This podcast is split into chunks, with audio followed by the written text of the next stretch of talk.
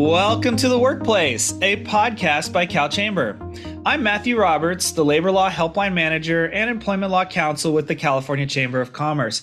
Hello, everyone. It's always an exciting time around the Chamber when the court system gives California employers a win, and that is just what we got on February 15th from the Ninth Circuit Court of Appeal. In a long awaited decision, the Ninth Circuit invalidated a California law that prohibited an employer from requiring a California employee to sign an agreement that the employee would arbitrate any claims arising out of their employment rather than file a lawsuit with the courts. This type of agreement is generally known as a mandatory arbitration agreement. And I know we've spoken about this issue uh, in the past as well. And we're back with another update on this one. So, joining me for a discussion of how we got to this point and what it means for the future is Ashley Hoffman, Cal Chambers Employment Law Advocate. Welcome back to the show, Ashley. Thanks, Matthew. All right, so let's start uh, in your wheelhouse, really, and talk about the law itself and kind of the history surrounding where this law came from. So AB 51 passed in 2019, which means that it was set to take effect on January 1st, 2020. Uh, essentially, it banned employers from uh, requiring employees to sign arbitration agreements as a condition of employment by imposing civil and criminal penalties if employers required that. AB 51 is really the most recent um, in a string of laws attempted to you know vilify arbitration um, some of which were nearly identical to AB 51, including a 2018 bill vetoed by Governor Brown, SB 3080, uh, that did virtually the same thing uh, because he felt like the law wouldn't pass judicial scrutiny under the FAA, and it turns out he was right. Yeah. So, okay, let's talk about the litigation history now. Uh, because as I understand, AB 51 has never taken effect, even though it was supposed to take effect more than three years ago now, because lawsuits were filed about it. That is correct. So prior to taking effect, uh, coalition of businesses, including Cal Chamber and the U.S. Chamber, filed a lawsuit arguing that AB 51 violated the FAA. Um, the district court agreed with that um, and therefore was able to enter a injunction. Um, so the bill did not take effect as it should have January 1st, 2020, and we've been in court ever since. So when the trial court agreed with us that this violated the federal law, uh, that really wasn't the end of this litigation history, though, was it? Yeah, this one's been interesting. Um, so essentially, the district court did agree with us. Uh, so there was an injunction in place. The Ninth Circuit then, in a split decision, uh, overturned the trial court. However, there is a procedure where you can seek what's called en banc review at a court of appeals level. Um, what that means is essentially you are asking for, instead of a three judge panel, a larger judge panel to really like kind of retake a look at it um, that's not something that's always granted. You know, the judges kind of go back and forth debating whether or not to grant en banc review. Um, but the good news was that because we requested en banc review, the trial court's injunction was put back into place. Um, and so what we got a couple days ago was uh, actually the Ninth Circuit, instead of granting en banc review, uh, they actually voluntarily withdrew the old opinion um, and then reissued what we got on the 15th, um, with one of the judges switching sides and making it two to one in our favor. So that's really fascinating. And I'm not sure that I've seen that really in the employment law context where the Ninth Circuit issues one decision, then decides to pull it back on its own and issue a completely different decision. So why did they change their mind then between the two decisions? So it's interesting. I think in the original opinion, Judge Ikuta's dissent was really, really strong, um, and that was really repeating a lot of our arguments that the AB 51 was, in fact, preempted by the FAA. And so one of the judges did ultimately switch uh, rather to going en banc, which is, I think goes to show that judge probably was on the fence to begin with. That would be my guess.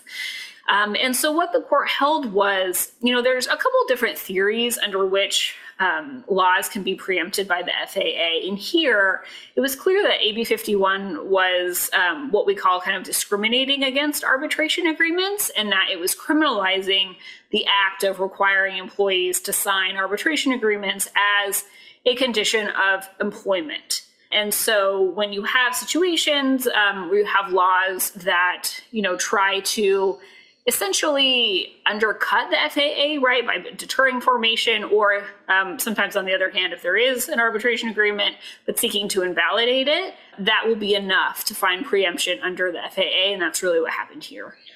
Yeah, and for me, what I always found really interesting about this case was AB 51 criminalizes and imposes civil penalties on making people sign the agreements. But in the law itself, once the agreements are in place, they're actually still enforceable as this kind of weird workaround that they tried to that the mm-hmm. state legislature tried to put in there, um, which creates this you know weird situation where an employer violates the law but then can enforce the fruits of violating the law. It was kind of bizarre. So um, the decision you know from the ninth circuit that we've got now i found interesting that kind of examined that and said you know this is kind of ridiculous right right.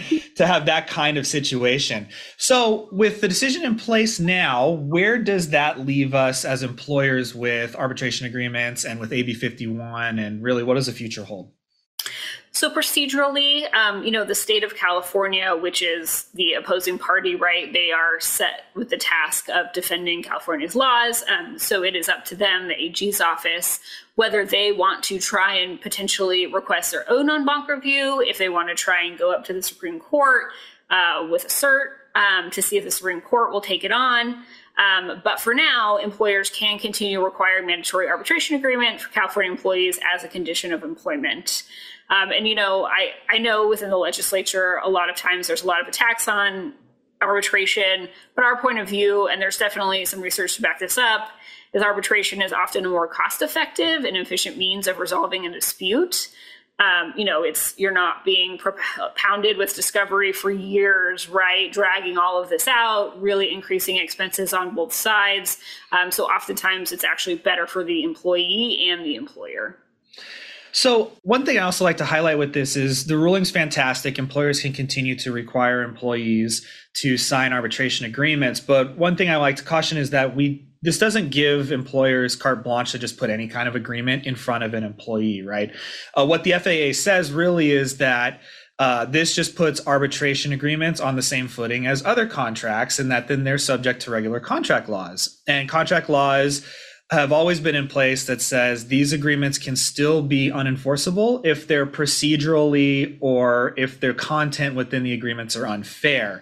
So it's really important for employers who want to either start this process of using mandatory arbitration agreements or want to continue on with this process.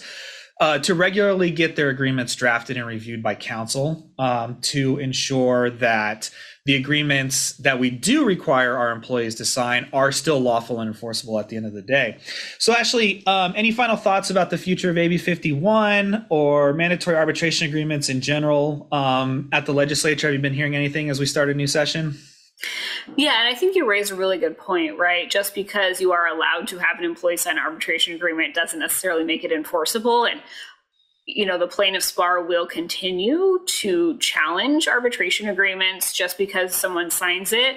Um, I would expect that you are going to likely have to file a motion to compel if you are trying to enforce it. They are probably not willingly going to go to arbitration.